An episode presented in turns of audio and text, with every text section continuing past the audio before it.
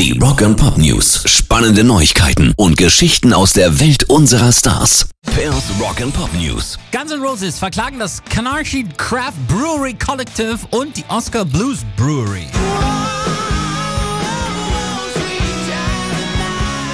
Die haben nämlich ohne zu fragen das Guns N' Rosé produziert. So, das ist jetzt nicht mal ein Rosé-Wein, sondern tatsächlich ein pinkes Bier mit Hibiskus und Birne. Ist jetzt von Rock'n'Roll mindestens genauso weit weg wie der HSV von Liga 1 und deshalb ziehen Axel Slash Co. auch vor den Cardi, denn die Brauereien haben auch noch T-Shirts, Caps, Buttons und jede Menge mehr Merch dazu gemacht. Alles ohne zu fragen, das ist schon ziemlich dumm. Rock and Pop News. Bono hat sich beschwert, Musik sei in letzter Zeit sehr mädchenhaft geworden.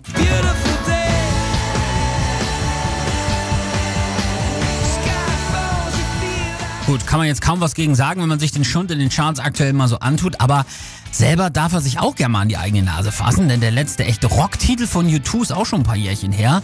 Die letzten Scheiben muten jetzt nicht so an, als hätte er sich selber gegen den von ihm skizzierten Trend gestemmt.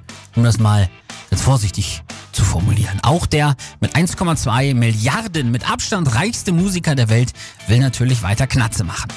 Und wenn's mit Mädchenmusik ist. Pairs Rock and Pop News.